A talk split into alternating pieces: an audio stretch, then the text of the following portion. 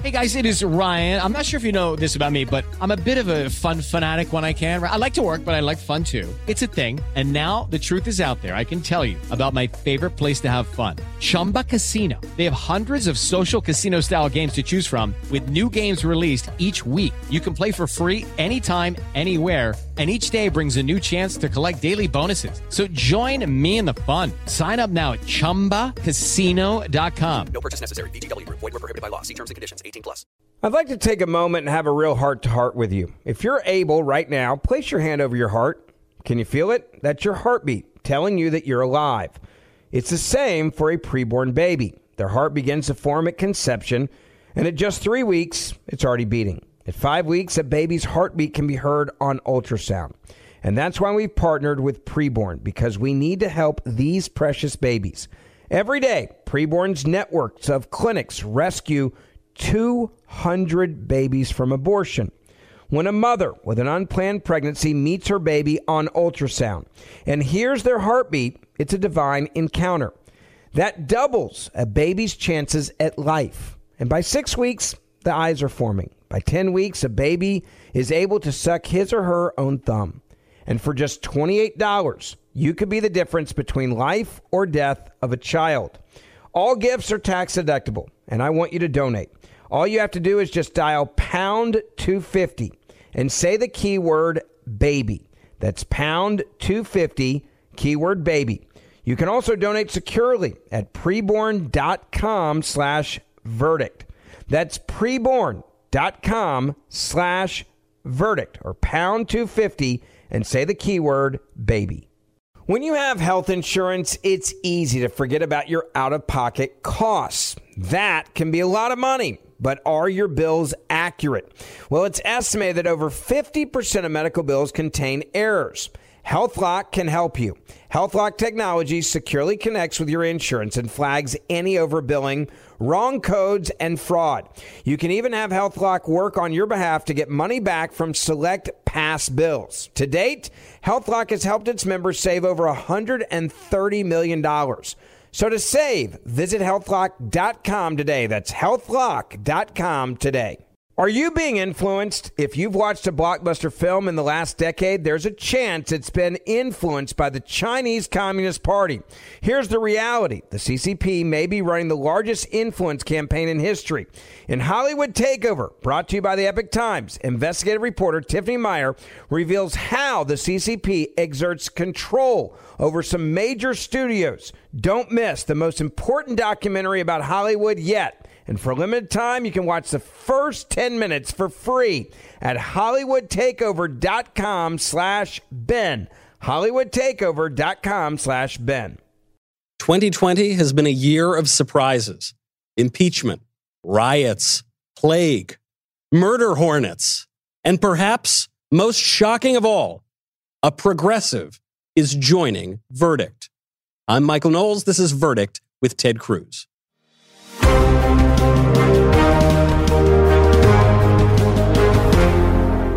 Welcome back to Verdict with Ted Cruz. Such a pleasure to be here, as always, with the senator and our progressive guest. I, actually, I don't know that that term totally encapsulates our guest, Eric Weinstein, mathematician, managing director of Thiel Capital, founder of the intellectual dark web, and the, the title that you suggested to me, imposter. Guilty. Thank you very much for being with us. Michael, great pleasure to be here, and thank you, Senator, for inviting me.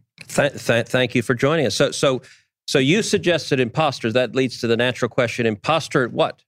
Just about everything. I mean, I think that part of the problem is is that credentialism has uh, given us a, a culture of silos, and therefore, because everyone's terrified of violating the Dunning Kruger principle, effectively, we don't have people roaming around the cabin uh, or with all access passes. So, so, so, so, so assume theoretically that, that, that there's one listener out there uh, who may be a lawyer and an, and, an, and an elected member of the Senate who doesn't know what the Dunning Kruger principle is. The idea that um, people in general, when they're not very talented, uh, tend to overestimate their competence in various fields. May explain why I didn't know what it was. well, it'll show up in the comments of the YouTube That's version. right, right. All right, all right. So, how does Dunning Kruger compare to the Peter principle? Well, I think that the Peter principle has to do with systems of selective pressures, so that in a previous world where corporate ladders and the like actually functioned, which many of our younger viewers won't know anything about because the corporate ladder hasn't worked for a great deal of time, people would advance by merit to the point at which um, they would find that they were first incompetent and then they would stop there. And effectively, you would go one step beyond where your competency lo- lay. Yep. I, th- I think that um, the Peter principle really doesn't function because what you right now have is an insane situation whereby people like myself, who about 55 years old, 54 technically, uh, have never even started our careers because of the holding pattern that we find uh, having to do with a tremendous number of people in the silent and boomer generations. And given that we, uh, you know, holding holding the important chairs, and at least in, for example, in academics, when we get rid of things like mandatory retirement, uh, you have a very interesting situation whereby lots of talented people never had the chance to come up. And so, in terms of progressivism, one of the things that's really important to understand is that in many ways the market is not actually functioning Hmm. to uh, promote talent, and that there's a great deal of skepticism about whether meritocracy can continue to be a part of the American story. And then what we're finding is, is that uh, in the absence of a functioning meritocracy, Maoism is becoming incredibly important, is being embraced by one of our two major parties. And I think Maoism is very distinct from progressivism. Yeah. So, so I definitely want to get it, get there, but I'm, I'm I actually want to pause on something you said because it's it's interesting. So you've had extraordinary academic career. You have a PhD in mathematics. No, I haven't had an extraordinary academic career. You have an extraordinary credential, and Uh, you've my done credentials are, are, are, are quite acceptable. Uh, and and you're now managing partner Thiel Capital in in in at least most external worlds. That would be so. You, so, so you said you had not yet started your career. I'm fascinated what that. Well, you're descended from mathematicians and I- computer programmers. Am I I correct? am. Both both my parents are, are mathematicians. Right. Your, your, and- mo- and mother was a mathematician from Rice, if, if I'm Uh, not mistaken. Uh, class of 56 from Rice. My dad, class of 61 from Texas. Very and they impressive. both became computer programmers at, at really the dawn of the computer age. So, And uh, until I was about 15, um, I, I thought the path I was going to go was electrical engineering and computer science. so as interesting as making money and um, you know getting to advise one of the world's most brilliant venture capitalists and investors uh, is, I really still think of myself as a, an academician, and I happen to find myself in the business world, like many people who come from academics and found that the uh, the university system was absolutely uh, unworkable, uh, as we're currently seeing. And so, effectively, I'm always interested in getting back to mathematics, physics, and economics, uh, finance, risk in, in, at a theoretical level. And th- there simply really isn't a career path. that Is your currently love of teaching, of research, of writing, when, when, when you view a, a fully flo- formed and blossomed academic life, what, Right. what would it entail? Well, the, the great danger is that I love teaching, and it's important Hmm. not to teach um, because research is far more important, far more frustrating. And because we've housed both teaching and research in our universities, people are very confused. And I frequently compare it to the biathlon. I remember as a child when I learned that there was an Olympic sport that combined cross country skiing and shooting. I thought it was about the dumbest and funniest thing I'd ever heard. And in part, we are very confused about the research university because we keep thinking that universities are principally about teaching. But I don't think that that's their most interesting aspect. I think if you look at, for example, Rockefeller University, uh, which has uh, no undergraduates, uh, University of California, San Francisco, fine uh, biomedical university, no undergraduates. The Institute for Advanced Study doesn't even have graduate students. It's very important that we learn that previous generations put our research and our teaching in the same place, and the teaching is what's getting us into tremendous trouble. So I, I have to admit, I always thought the biathlon was an Olympic sport designed for James Bond. well, it seems like that, but if you think about the Winter War, uh, uh, Finland versus the, the uh, Soviet Union, uh, the reason that tiny Finland was able to hold off the giant bear was is that they particularly excelled uh, at skiing and shooting. Not only that, they did have the good idea that you probably should wear white if you're going to be against snow and ice, so that the enemy finds it harder to see. Well, and I got to say, there's not a great historical pedigree between, behind people fighting wars in and around Russia in the wintertime. So, so that's that's all It's the very more impressive. impressive. yes. That that is well. I'd like to pick up on this point of the academy Yes, and yes, of so that- camouflage, as a matter of fact, because because you have not fit in very well in the academy. And this is very odd to me. You have a degree, Which is a damn fine point. Michael and I today did a Yes. book podcast on Aldous right. Huxley's Brave New World and Yeah. not fitting in, I have to say, particularly after discussing that this afternoon, yeah not fitting in may be about as high a compliment as one can give in to a- this brave to new an world. individual in this brave new world Yeah. who dares think for himself. so the- what is it? What what went wrong in in the universities? Well, And- the, the universities are the system which has the um, the biggest problem with egos. Now, Hmm. people don't understand what an ego is. Okay. So you see, the U.S. had an in, exceptional run of it between 1945 and about 1971 through 73, Yeah. where we had broadly distributed, very stable, technologically led growth. And this high level of growth caused us to predicate our institutions on an expectation of growth. Now, that expectation mysteriously changed around 1971 through 73. And this is the important singularity that we went through that many people don't even know existed. Mhm. In fact, there is now a website, um, which I'm very relieved to, to be able to point to, which is called WTF Happened in 1971.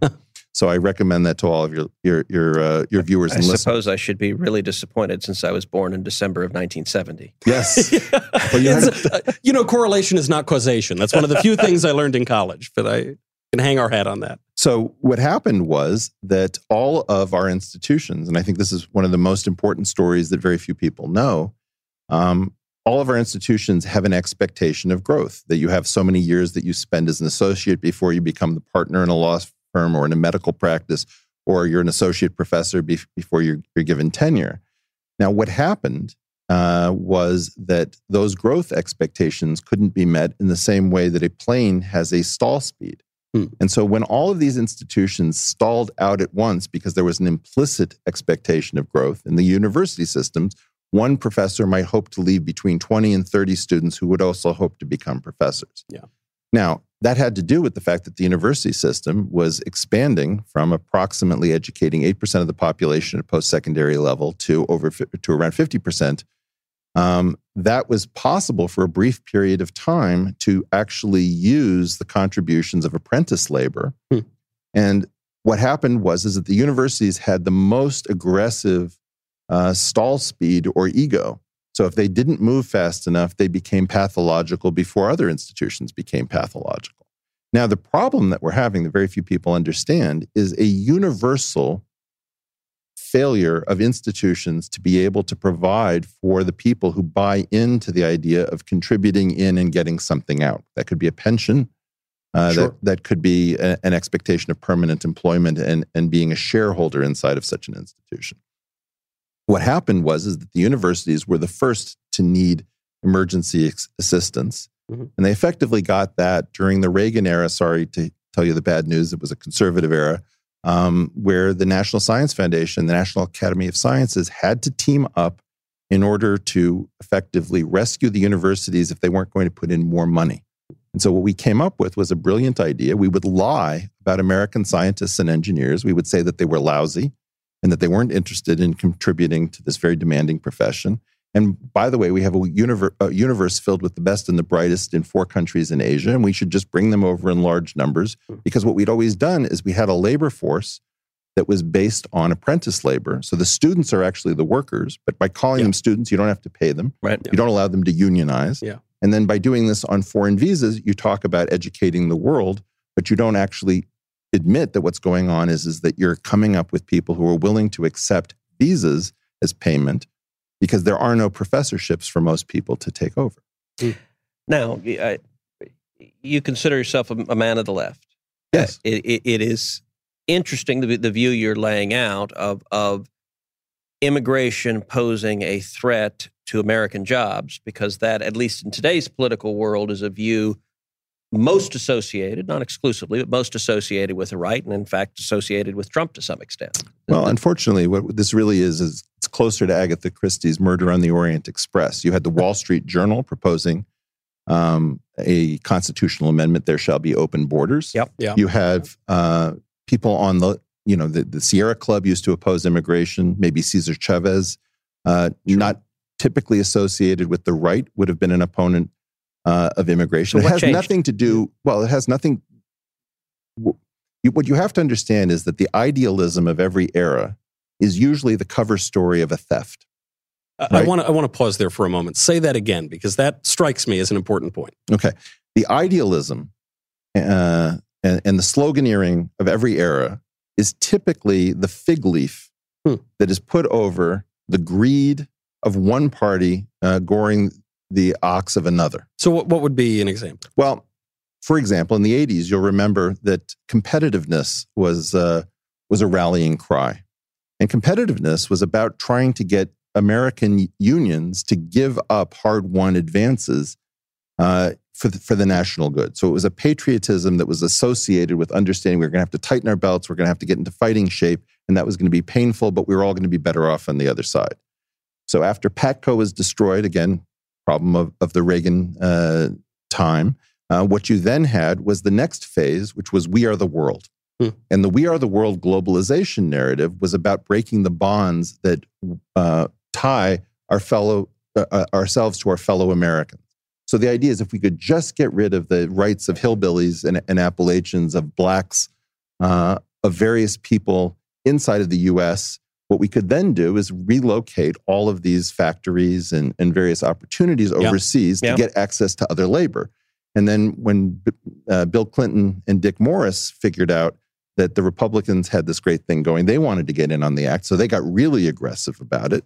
And then we have things like NAFTA. And one of the really interesting things that you have recently is people like economist Brad DeLong, who was one of the architects of NAFTA, admitting, you know, tearing off the mask and saying, you do realize that um, what we were optimizing was a social social wealth, welfare function that was intrinsically social Darwinism because it actually benefited you by the cube of your wealth.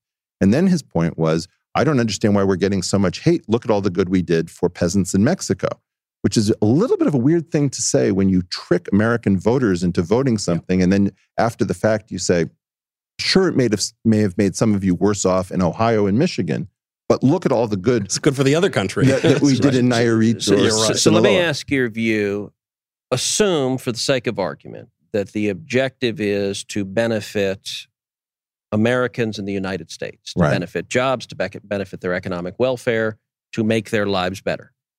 In your view, what would be the optimum immigration and or trade regime that, that would maximize the economic condition for Americans? Well, first of all, it's a great question. Uh, I have to show that I'm not, there's nothing xenophobic about this. So I've written a paper called Migration for the Benefit of All, peer reviewed uh, economic paper about how you can open a border ethically by using COSI immigration. That is, most Americans' most valuable possession is actually asymmetric access to their labor market.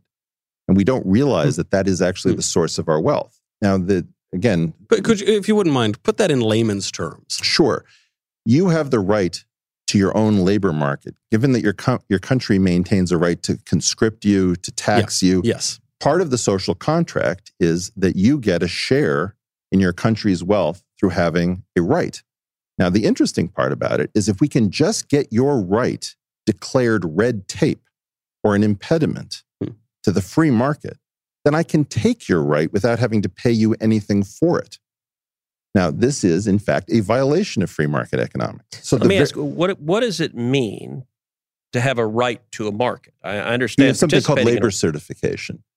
So when you get labor, when you have labor certification, you have to go through a certain amount of So a high tech worker to come in, there has to be a certification that there's not there are not U.S. workers to fill that need. Yes, and in fact, Yeah. uh, Yeah. we should not make labor certification easy because part of what forces us to renew is putting our businesses under pressure. So what I, one of the things that I find very interesting. So I'm now going to say something pro right after I've been anti right. Yes, I because I just for for those who are struggling to keep catch up as I am, you've just come out and criticized the Reagan era. You've you've uh, built up your left wing bona be clear, fides. he's criticized the Reagan era Yeah. for too much big government, Yeah, right, wh- right. which I'm actually perfectly fine with that criticism of. And, and then, Eric, you've gone back and attacked the left for, or at least I suppose we would call it the modern left, for its open borders or, Well- or advocation, uh, uh, advocacy of high high skill immigration. It didn't advocate for high skilled immigration. It lied. Hmm. Effectively, what you did is you got the National Science Foundation and the National Academy of Sciences to stab American scientists in the back Hmm. on behalf of scientific employers. And so all of the sloppy talk about best and brightest, um, you know, you're So so- if Tim Cook were sitting here, Tim Cook would argue that they need access to to Chinese and Indian engineers Tim and Cook computer would scientists. never sit here if I'm on set. Let- no, no, no, Let's no. imagine the hypothetical, or You tell me would- why. You would have to chain him to a radiator, or you would have to wheel him in That's the way actually Hannibal. we, we have those tools in this podcast. That's Well- true. That's, that's part of our Hollywood setup here. No, but it's very important. It's one of the reasons why people won't invite me to talk about. I mean, there is essentially no no one uh, at my level that I know of who's openly against high skilled immigration as the worst part of our immigration. Yes, this has struck me as a position you can't say. Uh, you can say it on things like podcasts, uh, which is why I think you have a successful podcast and why people listen, listen to this show too. And let's segue. This is fascinating, but I, I, I don't want to miss a major portion of, of this topic, which is you. And I told you we'd get back to this. You made reference to, to the modern left, to, to, to some or even many becoming Maoist. Yes. And and and for the listeners, I, I think I know what you mean, but tell us what you mean by that. Well, you have a very weird coupling on on the on the technical left. So, with Dick Morris and Bill Clinton effectively becoming a second Republican Party, Yeah. you then had a problem with which is how do I replace organized labor, labor as a voting bloc? And my wife Pia Malaney's great insight here was she's an economist with the Institute for New Economic Thinking, a Soros-funded uh, institute. now we've got the, the left wing bona fides again. All right, I'm Okay. reoriented. Uh, her point was that uh, you need something cheaper than labor because labor makes economic demand. So there's always Hmm. a search for who's willing to accept the least. And the thing that you can actually get voters with for people who are willing to accept very little has been identity politics. So the idea is that identity politics is the, is the electoral substitute for organized labor that was lost after Bill Clinton and Dick Morris decided that you had to have two Republican parties in order to not have more than 12 years of continuous one party rule. And one sees memos going around the internet, for instance, from mega corporations that, that actually show executives at some major corporations have relied on identity politics to divide up labor in the hopes that they wouldn't unionize. So, an But the- identity politics, by, by that you mean my characteristics, whether it is that I, I am a male, whether it is that I am Cuban American or Irish or Italian, or whether it is that I am straight or, or, or I don't, whatever other categories we can slice ourselves into demographically, it is thinking of ourselves in those pigeonholes. And then I, I suppose you mean also perceiving by virtue of those characteristics that you are victimized and need to uh, need protection, need need need something to prevent that victimization from others. Is that is that what you mean, or tell me what you mean? It's well, it's exactly right. I mean, what you have is a situation. I think that this, uh, in some sense, ties back to probably the 2010 midterm elections, where I think that Barack Obama, who had not been interested in identity politics particularly and had wanted more unity, uh, saw a, a- an opening, Hmm. which I think was coming from uh, the observation of the Colorado Senate election, if I'm not mistaken. And shortly thereafter, you had a Dear Colleague letter that went out from the Obama administration warning universities to be on their best behavior um, with respect to uh, safety issues, because I think uh, feminist issues were part of what made uh, Colorado the bright spot for the Democrats in a Republican uh, election. And so, effectively, what you did is you started a search Mm. for a very aggressive demo- demographic, for which, for a period of time, uh, people were satisfied with simply being recognized and being the thrill of reflection. And by the way, you know, the Maoists have lots of points that are correct. It's not that they're So- wrong about everything. So, so for those not experts on Chinese history and and political theory, well, what is a Maoist in in a sentence or two? Well, what I'm really interested in is the experience of the Red Guard, where we just you know, there's a point where you have to get rid of the intelli- the intelligentsia in order to have Yeah. a blank slate for a new world. So effectively, what you do is you go after the professors, the doctors, the professionals, and you you have to have some way of clearing. You know, you know if you're going to if you're going to build something, very often you have to raise whatever trees and houses are previously there. Now, now you also have personal experience, both yourself as an academic, but but your brother was also an academic and and paid a, a, a real price from the victimization culture. I think uh, would you, you care to just share what what happened to your brother and Well, what your im- thoughts are It's on it? important because most, many Democrats have never heard of my brother, whereas almost all Republicans have heard of my brother. Yes. And this has to do with the fact that the Democratic uh, allied media mysteriously no longer reports news that is counter narrative, which is something I associate with sort of the, the right wing um, media uh, as well. So I've you know I've gone on Fox and said that Fox is I I consider in large measure a propaganda machine. Um, but the left has, has has learned that they need to do the same thing, and so effectively they didn't cover the fact that there was a Maoist insurrection at um, Evergreen State College, which is under the same governor who allowed the Capitol Hill exclusion zone, Yeah. uh, where the police were shoved out, and uh, it- almost immediately people died. Surprise, surprise. Right. Um, so, you know, the Pacific Northwest is experimenting with an extremely dangerous cocktail Yeah. of this neo or cultural Maoism, effectively, um, with government support. Now, I have to say that the right behaved much more sensibly because the left has abandoned what we had previously associated as uh, progressive and liberal values with free speech uh, going back to the 60s and the 50s. And I've called this reversal from right to left, left Carthyism. Yeah. So the problem of left Carthyism, um, again, you know, I, I don't have any particular allegiance to one party or the other because they're both useless to me. Um, what I see is just a completely unworkable leadership class that has strayed from traditional American values. And whether you're progressive or conservative or libertarian, the main thing right now is to get back to smart as opposed to stupid. So you, you've drawn this distinction here, and I think it's one that we see a lot on college campuses and in our politics and in our media, which is between Maoism or Marxism, this hard radical left, and what we would have once called liberalism. Mm. Liberal, not left. Yes. And people like Dave Rubin and, and others have talked about this. You would call yourself, I suppose, a liberal or a progressive in the old sense. Uh, Bari Weiss, who's written about uh, the intellectual dark web, which you founded and talks about these things. Bari Weiss has just left the New York Times because they are too hard left for her, and she's an old school They're school not liberal. hard left. They're not. They're nuts. well, uh, those are synonymous in my Well, mind. but, but stupid and crazy shouldn't be a part of a political spectrum. That Hmm. should be a mental condition. So, so I'll tell tell a story. When I was a first year law student at Harvard, Yeah. Uh, my criminal law professor was Alan Dershowitz. He, Yeah. he remains a good friend, and I- and I remember a couple of things he said in the criminal law class. Uh, one of the things he said, and you were talking about uh, people overestimating their capabilities. I remember him saying one thing that is true, even at Harvard Law School, is that fifty percent of the class is in the bottom half, and that That's true.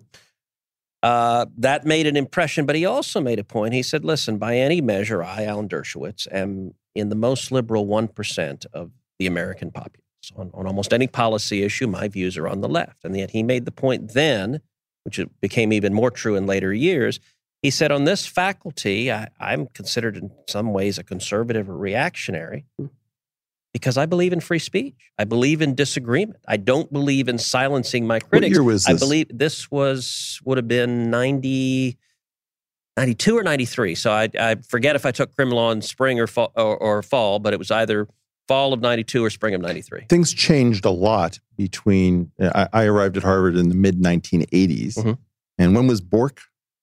87. So I remember Alan Dershowitz uh, talking about Bork, and Bork is a, is one of the most confusing aspects of a domestic dispute between the two parties, where effectively the Democrats viewed it as, "I can't believe you would betray us by putting Bork forward."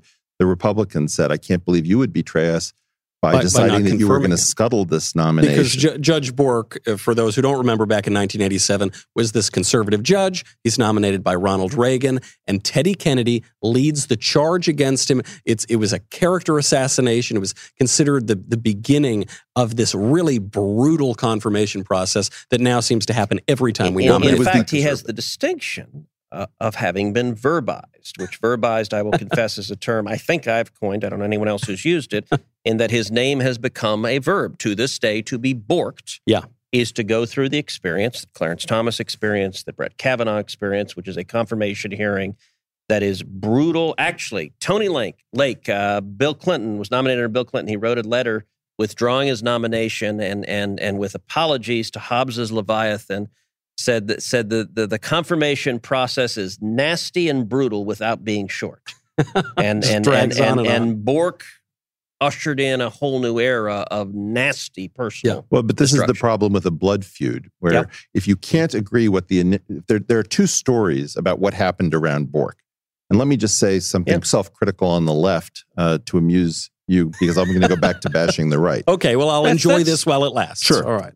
Um, there is a perspective on the left which had to do with the Warren Court in the 60s, which is we can afford not to be the dominant force politically Hmm. as long as we have our own power base. And the power base might be in the media, and Mm-hmm. it might be in the universities, it might be in the court. So, very often, what you find in my circles is we can't have Trump again. Why? Because of the court, the court, the court, the court. Always. Now, what, Fascinating. and what that That- is, is that because that's what the right says too. That- that what I hear from the left is rarely as much of a focus on the court. So I think that's just, that's just an interesting insight because Yeah. our echo chambers are sometimes different. this is what causes people to say don't experiment with third party candidacies, don't experiment with populism. We can never afford to actually deal with our own values because the primary issue is making sure that they don't get nine out of nine conservative Supreme Court justices legislating on all sorts of things that are sacred to the left. So the left's the, the thinking left's traditional perspective, flawed as it may be, is we can afford to have democracy as long as we have very strong power bases, maybe in Hollywood, maybe in the press, maybe in the universities, maybe in the court, we can afford to lose the presidency and the Congress regularly. Now, that concept of a second balance of power, a Mexican standoff, with hmm. apologies to our neighbors to the south, or I personally, I just think it's a great concept. Uh, so I, I would be thrilled if I were Mexican. Yeah. Um, that has not been understood. And what effectively the the left believed until the Reagan Revolution was we have an idea that the court should be this kind of uh, upper class, uh, very cerebral thing that is a counter to our populist instincts. Yeah. And of course, Bork wasn't necessarily anti intellectual, he's viewed as a- an intellectual on the right, but it was viewed as a violation of a tacit understanding, which the right didn't necessarily understood right. understand. And as a result, there are two different origin stories of the nastiness that will go on forever until we get family counseling. So the reason I'm bringing this up on your show is is that there's a question: Can we go back and say, look, when we're going to keep borking everybody all the time? So, so I Hmm. do have to, for the record, put a, a caveat that only one side do, does the borking. So Ruth Bader Ginsburg was confirmed, I think, 98 to nothing. Uh, Steve Breyer. If you look at, at where the nasty personal attacks are coming from, I suspect the counter argument you'll give is Merrick Garland. But Merrick Garland was You never personally coming? Attacked. Yep. But but he was never personally attacked. And what the Senate said with regard to the Scalia vacancy that occurred in February of a presidential year is no Senate had filled a vacancy that occurred in a presidential year in 80 years. And regardless of whom the president nominated, we were going to let the election decide. I get uh, you likely disagree with that, but it was not a personal attack on Judge Garland, who hadn't been nominated. There, there was, not no Michael discussed. Avenatti Look, for Judge Garland. I am furious. or for Breyer, for Or for Sotomayor, Breyer, or for for any of the for others. any I am d- furious Democrat with the nominal on the left. court. Yeah. Okay. So it's not that I'm sitting here. The reason I'm bringing this up is because more of us need to understand our history because our grandparents did not correctly tell us what what our country is. Like the, the idea that the Warren Court, for example, is a sacred thing from the left. Yeah. Um, which in fact probably overreached a fair amount, and then some of that had to be rolled back. Okay, so now you have this problem that the, the the intellectual progressives of that era had tasted something that they thought was, you know, William O. Douglas was this is the greatest thing that could happen. Too much got advanced. They got used to something.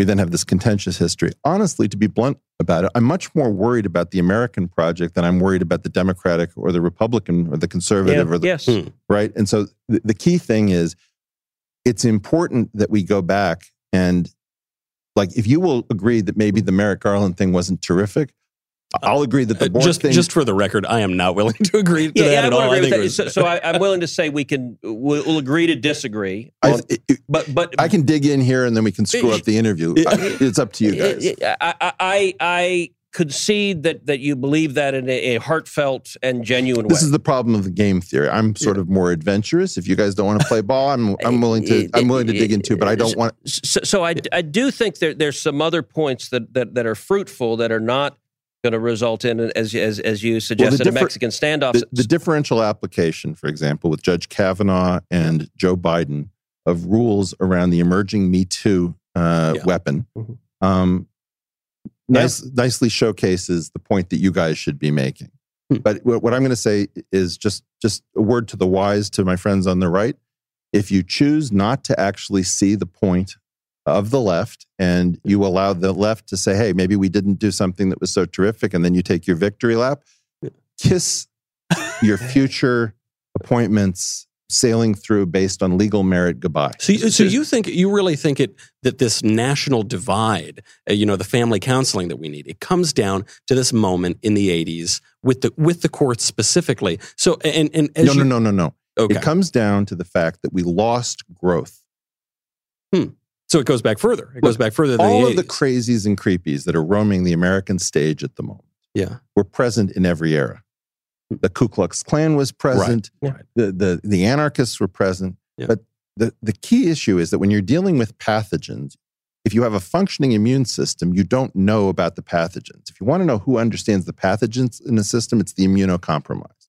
Huh. When we lost growth, we became immunocompromised. And all the creepy crawlies are coming out from every particular Hmm. place. They're coming out from the right, they're coming out from the left. And there's one move that can save the republic, in my opinion, which is that the the core left and the core right, who haven't become insane, Yeah. have to realize that they have more interest in each other than they do in their own wings. Right? And so the idea is if you think, we have a word in Yiddish called the shtarker. The Yeah. shtarker is the muscle. If the left sees Antifa as its muscle, right? And the idea is that the right sees I don't know, the Proud Boys or Patriot Prayer or some far right group. Uh, Uh, By the way, no one on the right sees the Proud Boys. They're bigoted idiots, and and it it, it it's just a it, Antifa is a bunch of lunatics. But Okay? but here but here's here's a difference ju- ju- just in the political world, and I get that you're coming from the academic and and and um, And, and investment podcast world world, for, for, and, for and, and that matter. podcast yeah. world. Yep. But I am more than happy. I, as far as I know, I've never met a Proud Boy. I think they're bigoted, bigoted morons. My colleagues, if you had a Democratic senator sitting here, none of them will condemn Antifa. So I'll condemn those guys. Those are not my guys. well, you don't no have a senator. You have a guy who's never going to run for the Senate. I'll condemn Antifa. Uh, great, Yeah. wonderful, and we are, are agreed with Well, that. And I'm the- against anyone who's bigoted or But violent. what we're trying to do here is we're trying to model what an American Yeah. conversation Yeah. is Good. supposed to be as opposed to a partisan conversation. Right. And what that is, is we continually check in with each other and say, you know, we did some wrong stuff, but we did it because we thought we were reacting to you. Yeah. And then you walk things back. Huh. But the problem is, you know, in control theory, when you have positive feedback, when the idea is, yes, you know, I do something Yeah. because you did it, but you Right, thought that I did, then the idea is you can just kiss your future goodbye. Well, uh, you know, on this point, because I think we would certainly agree, every conservative I know w- would agree that we care more about our country than we do about any particular partisan victory at any particular moment. And yet we're at this moment. and, and actually, Michael, I'm going to now push back on you and agree. Now, look, that, that there maybe every conservative, maybe maybe not, but there are certainly Republicans who are interested in I partisan agree. battles. Yes, you know, you're and, right. you're and, right. and so so so there That's is true. partisanship and and misbehavior on both and, and sides. a, and, a, um, a misprioritization of, of where we should be thinking of things. However, Mhm. there's this difference right now where the mainstream left, led by these radical loony activists, but now this is spread to the mainstream, they seem to be disrespecting the country itself. They will protest the flag, the symbol of the Well, country Mi- itself. Michael, but before we get to this, I don't I don't want to miss. We, we, we touched on what happened to your brother, but we Mhm. didn't tell the story. And so, for those who are listening or watching, My I think it'd be is- helpful to tell My what brother happened. was an anti-racist who left Yeah. an Ivy League education at the University of Pennsylvania because he stood up for black women being exploited by a Jewish white fraternity. Yeah. Um, and he was, you know, he was uh, got death threats. uh, got the Golden Gazelle Award from the National Organization of Women, became a professor at Evergreen State University or Evergreen State College as a biologist, um, only to find out that effectively the problem with racism was black racism against whites. Hmm. And there was an extremely hard line, sort of cultural Marxist perspective where anti racists in name were actually racists. They Yeah. defined it so that racism was impossible. You're right. And therefore, Right. you had this counter narrative to the, let's say, the New York Times narrative driven journalism, which said that um, these black students were, in fact, besieged by racism. And so, Yeah. my brother, as a staunch anti racist, was being attacked by, by racists who were calling themselves anti racist. So, the whole thing was incredibly confusing. And only one journalist, effectively, at the New York Times got in early on that. And her name was Bari Weiss, who resigned today, and I've been talking to Bari about this for some time. Um, so, so I don't know, Bari. Tell me a bit. I, I read her letter today. sure. I, I thought it was extraordinary. So I'm interested in. Hey, tell me a little bit about her and what are your thoughts at, at, at, at what happened at the New York Times and what she said? Um, the New York Times is going through. Let's create a, a new word: evergreening.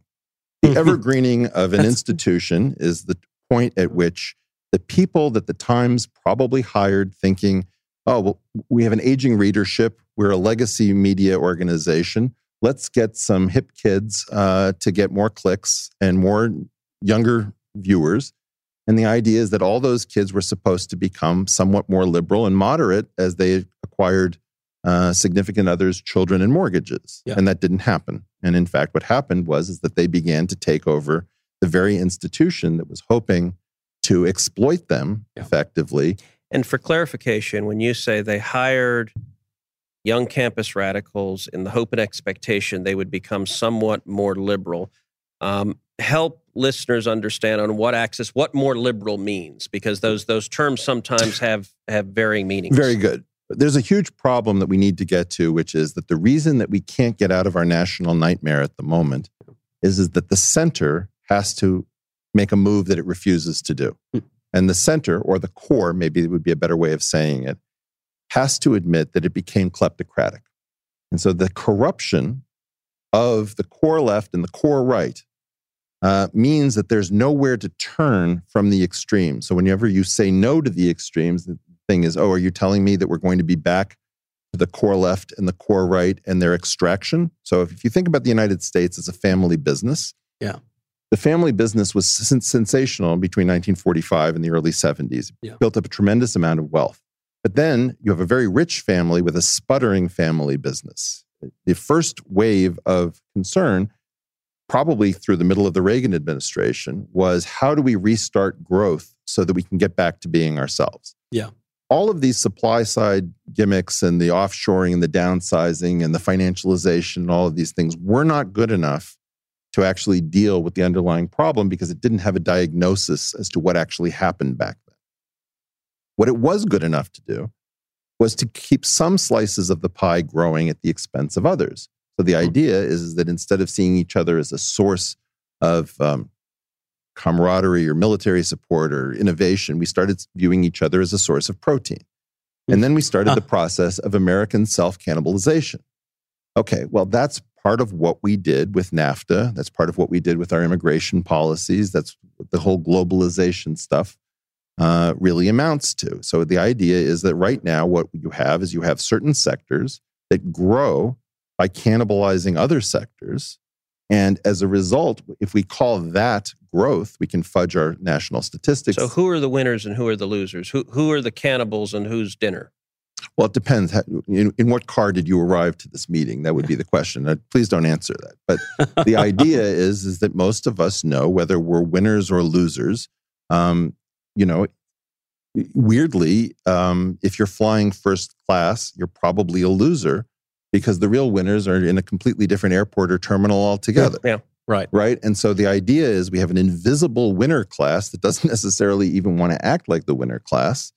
Uh, some of those people, by the way, are winners because they contributed, and that was the traditional way. Others are winners because they figured out how to cannibalize somebody else. And so we have this very weird thing, which is that we have so much cannibalization that we've given up on merit because we now see merit as an excuse. And this is actually a fair point of the Maoists Hmm. who don't see uh, a fair world. So there was an implicit sort of morality in market mechanisms. Now, as a person on the left, I'm a huge fan of markets. Why? Because there's nothing more progressive. I- The word progressive Right, right. contains Yes. progress. Markets are what lift people up. Yeah.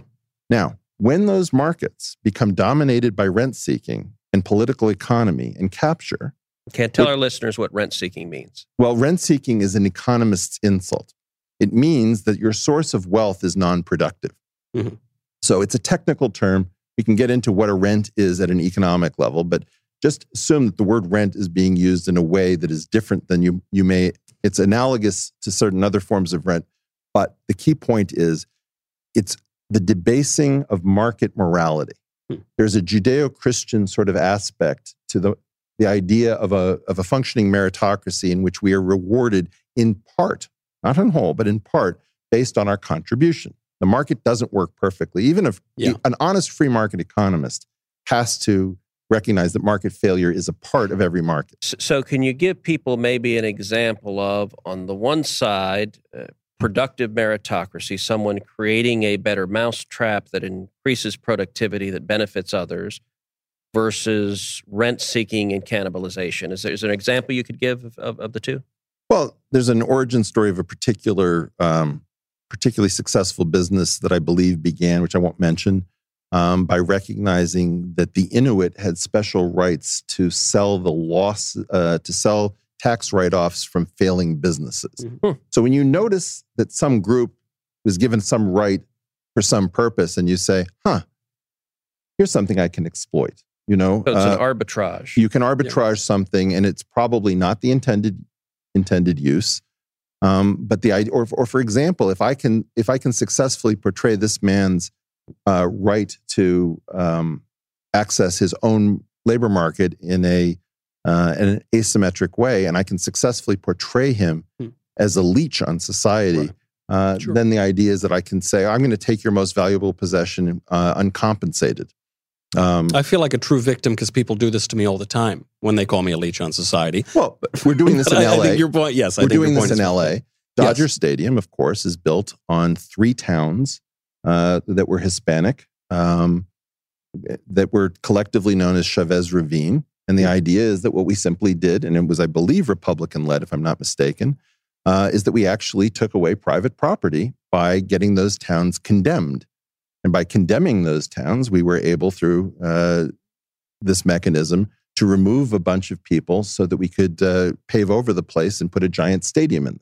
But by the way, I, I'm I'm perhaps a hopeless optimist in, in that multiple things that I've heard you say uh, are leading to me to believe that that deep down you are much more conservative or libertarian than you realize. And, and perhaps that we'll see what that journey lies. But I, I will say that particular example, um, one major battle between left and right today, uh, particularly in the legal world and, and Supreme Court world, which is the world I came from before politics, uh, concerns property rights. And, Mm. and there's a, a well known case, I don't know if you're familiar with uh, Kelo versus City of New London. I don't know it. Um, so it concerned New London, Connecticut, a woman uh, whose family home had been in her family for 100 years. She was an older woman. And New London, Connecticut condemned her home. And the reason they condemned her home is because Pfizer wanted to build a parking lot. And the city council of New London, Connecticut, they wanted Pfizer to be happy, so they condemned her home to give it to Pfizer, to be, give it to a private corporation for their benefit. And the case went all the way to the Supreme Court, and the Constitution provides that that that private property cannot be taken uh, uh, without just compensation, but it also provides that it has to be for a public use. Mhm. And the question in Kelo Mhm.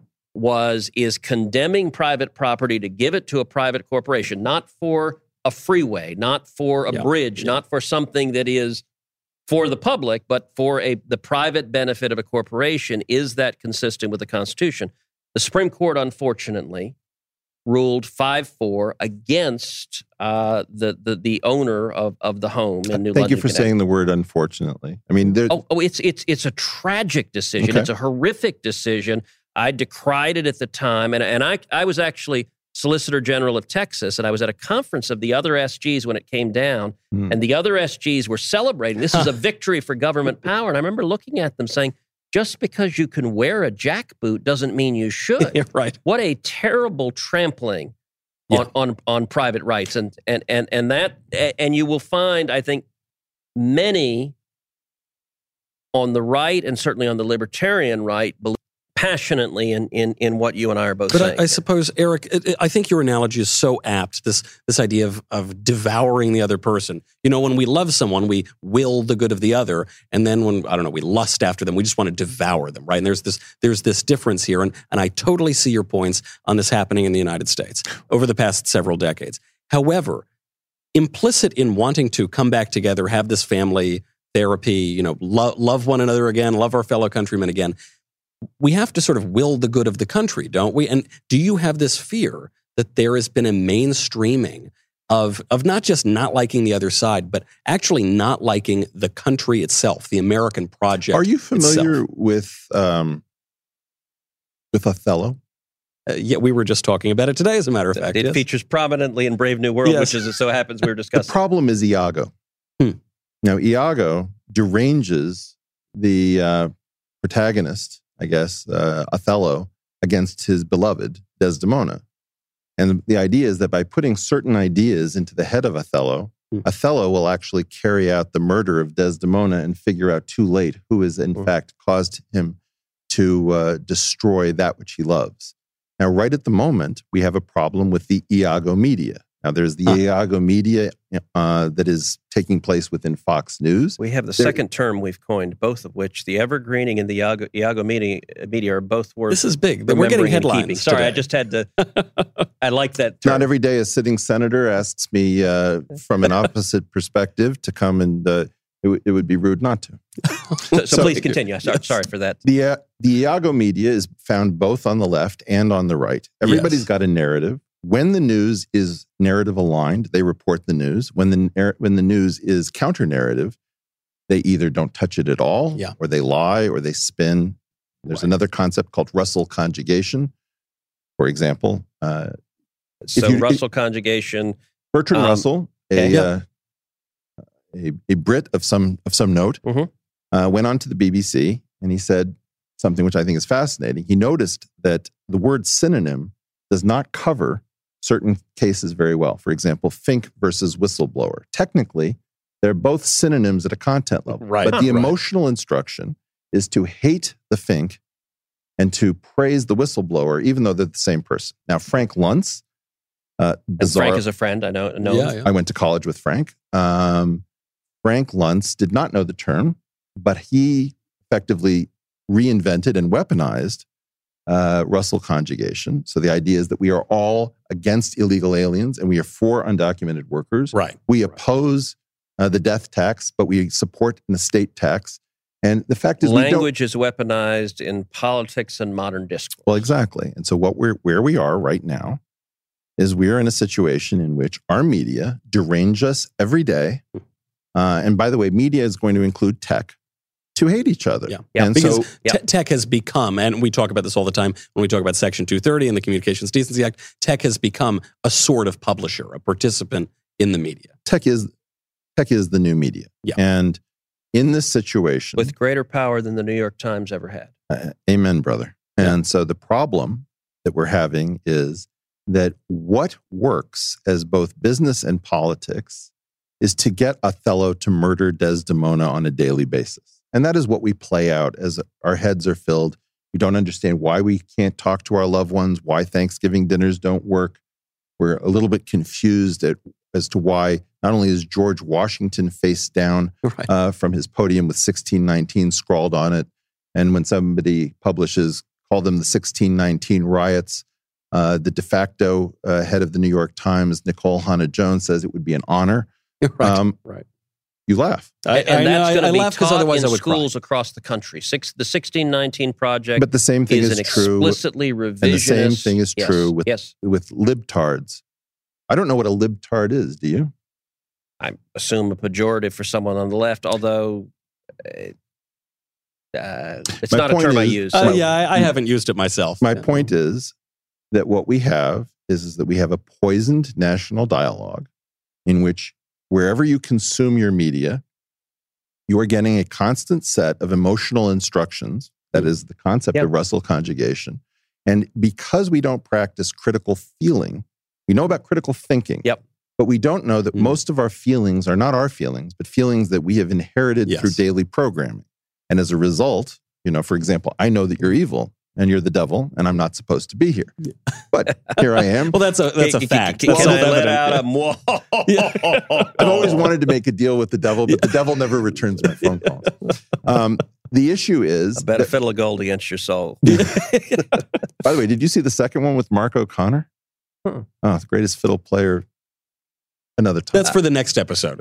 the um, the situation that we're in is that we have to realize that we are being deranged, and therefore we can't even mount a, a response to the COVID epidemic. That was a layup. You just have a Manhattan Project. You say, who are the smart people across virology, Mhm. uh, epidemiology, mathematics, uh, economists, who are the geopolitical theorists. You immediately uh, expedite um, security clearances. You test them all. You get transport. You put them in a dorm with tons of whiteboards, lots of coffee, and you say you're not going to see your family for two months. Get it done. We can't even do that. Well, because so many, so many of those public health officials were writing politicized letters in defense of leftist protests to the tune of 1,200 at a time. Not just. We also had a problem with our Surgeon General who decided that masks uh, weren't a good idea, or, or Dr. Fauci, or the head of the CDC. And why? Because we have a problem that we lie about public health. Many people who go into public health believe in the public good and for the public to engage in um, beneficial behaviors that you're solving a massive prisoner's dilemma. Of course, it would be better if everybody else took a vaccine and you didn't have to in Right. case there's any risk with the vaccine, as an example of a typical coordination problem. So, one of the problems that we have is, is that we told obvious lies. Now, the lie, the most important one, is, is that the academic literature had told us to stock um, supplies and ICU beds and make sure that we were ready for surges because surges are situations in which you don't have a what would be called a Poisson process of random arrivals that determine your needs. You have a correlated event. So if you have rioting in a city, you're going to need much more policing suddenly. Yeah. We were completely unprepared. And because we were unprepared, we decided that what we would do is to lie to the American people and we would tell them things that made no sense. So either we might lie to them mm-hmm. from the Democratic side about the, the, idea. inconsistencies were massive and head jerking, and every American noticed them at one point Yes, or another. the idea is, is that Nancy Pelosi should resign, Donald Trump should resign, Anthony Fauci should resign, the head of the CDC should re- resign. We should not be talking to the WHO. We need to get the lying sons of bitches out of the chairs in which they have the ability to lie for some reason to the American public, which degrades our faith in government, in data, in science, and in reason.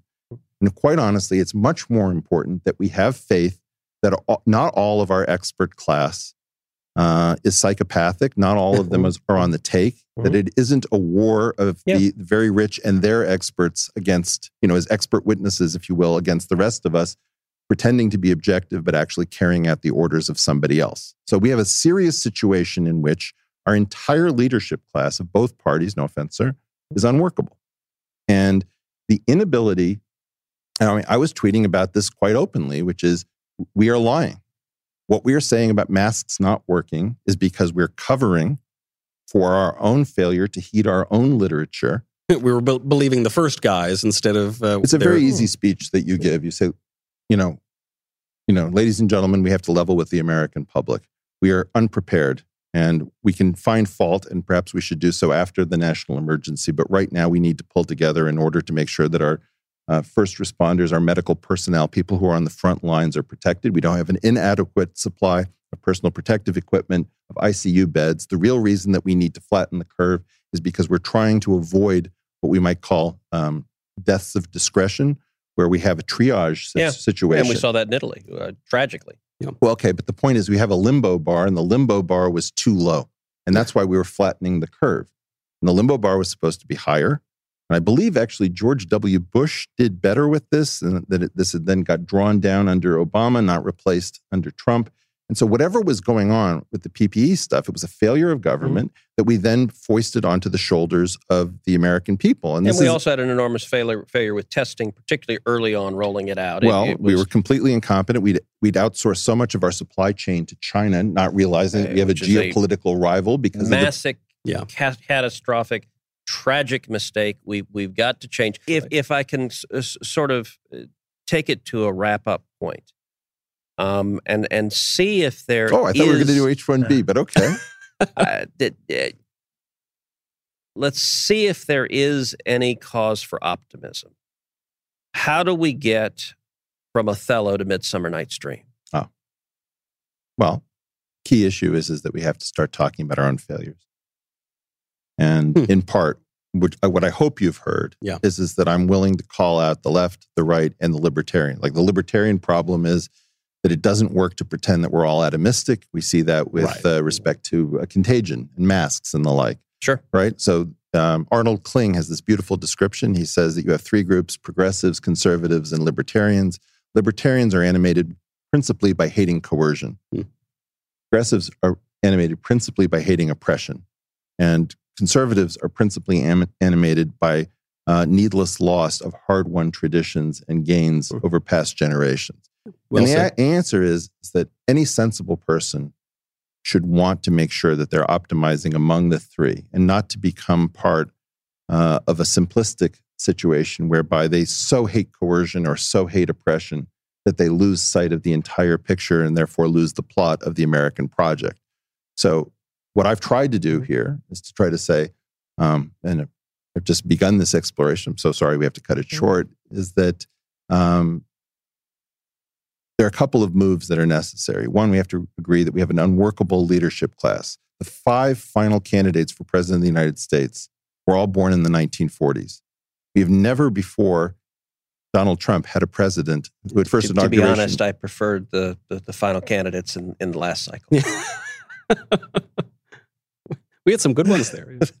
I- w- let, let- let me say on, the, on that. So point- Wait, is- wait, is tempting. Eric, So hold on. I notice. Eric doesn't have a comment on this one. I- let- let No, no, me no, say I- actually on that I, point. I'm a, I'm or a is he guest. making a comment on well, that? Well, no, no, no. We had a situation. Quite honestly, if I'm if I'm honest, Sure. uh, I have to be honest that uh, one of the things that I liked best was when uh, you became animated um, because of the bizarre behavior of our current president, and I, I know that for political reasons, uh, you have moved closer to him. But one of the great dangers of Donald Trump, and he's got certain benefits, which is that he's the first person to figure out how to come up the system by not playing the game. And we almost had that on the Democratic side with Bernie Sanders in a certain sense.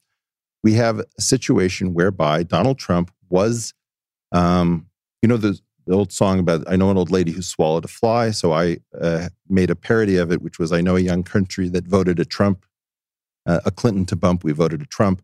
We have now gone down a path where Donald Trump is a disaster with respect to the oral Torah of the United States. We have the written Torah, which is the Constitution. But in Judaism, you also have the culture around it.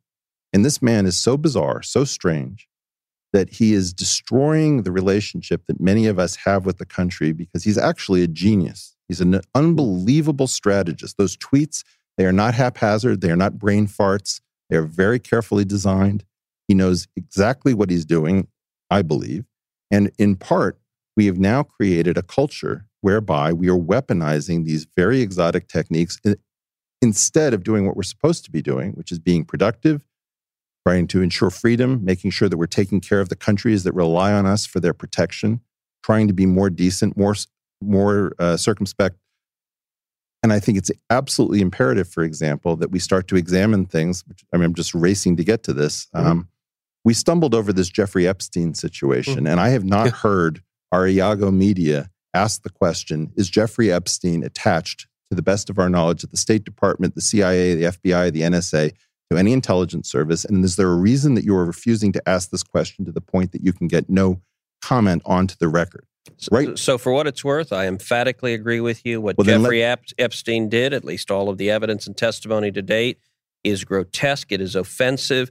And I- I- maybe it is a travesty of justice that that he died in his cell through whatever causes led to that. And and I think there is an imperative that everyone involved, everyone complicit, be held accountable. And and I think the question you're raising is an important why one that won't needs the to New be asked. York Times or the Washington Post or Fox News ask the question: Was this Uh, person attached to intelligence to the point where we can either get an emphatic "Of course we would never do that" or uh, no comment?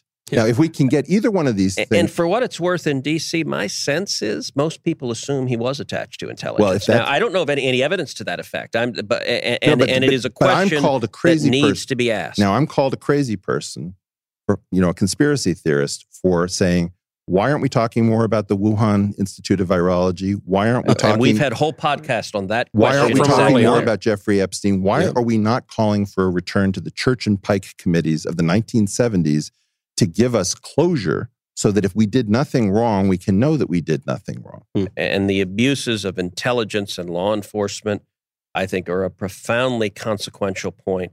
But but l- let me say this: just just at a time of intense division, at a time of tribalism, and you're right, atomized information, atomized news sources, partisan propaganda news sources. Social media, where we unfriend those who disagree and only listen to those who agree, and have a constantly reinforcing ecosystem. I remain optimistic for our country, and I think what I hope what what has just just uh, uh, occurred in this podcast, which is having a reasonable, civil, productive conversation with those with whom we disagree, at least on some issues, Yep.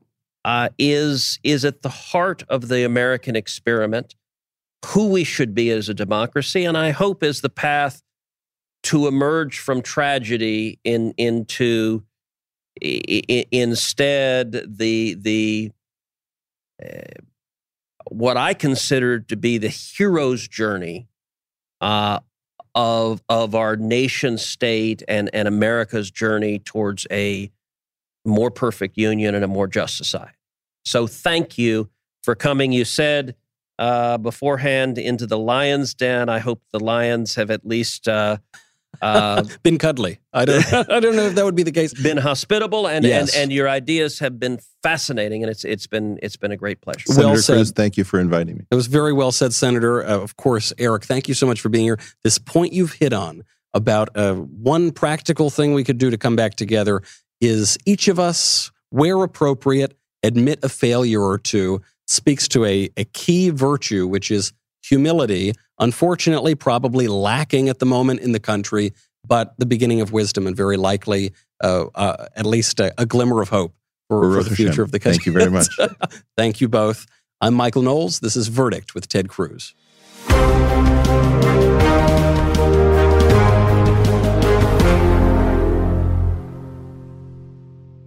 This episode of Verdict with Ted Cruz is being brought to you by Jobs, Freedom, and Security PAC, a political action committee dedicated to supporting conservative causes, organizations, and candidates across the country. In 2022, Jobs, Freedom, and Security PAC plans to donate to conservative candidates running for Congress and help the Republican Party across the nation. Okay, round two. Name something that's not boring. A laundry? Ooh, a book club. Computer solitaire, huh? Ah, sorry, we were looking for Chumba Casino.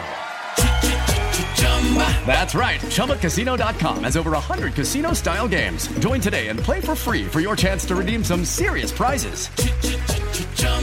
ChumbaCasino.com. No purchase necessary. Where prohibited by law. 18 plus terms and conditions apply. See website for details. Hollywood is under siege from an external force. The same Hollywood that sold the American dream is now making nightmares a reality.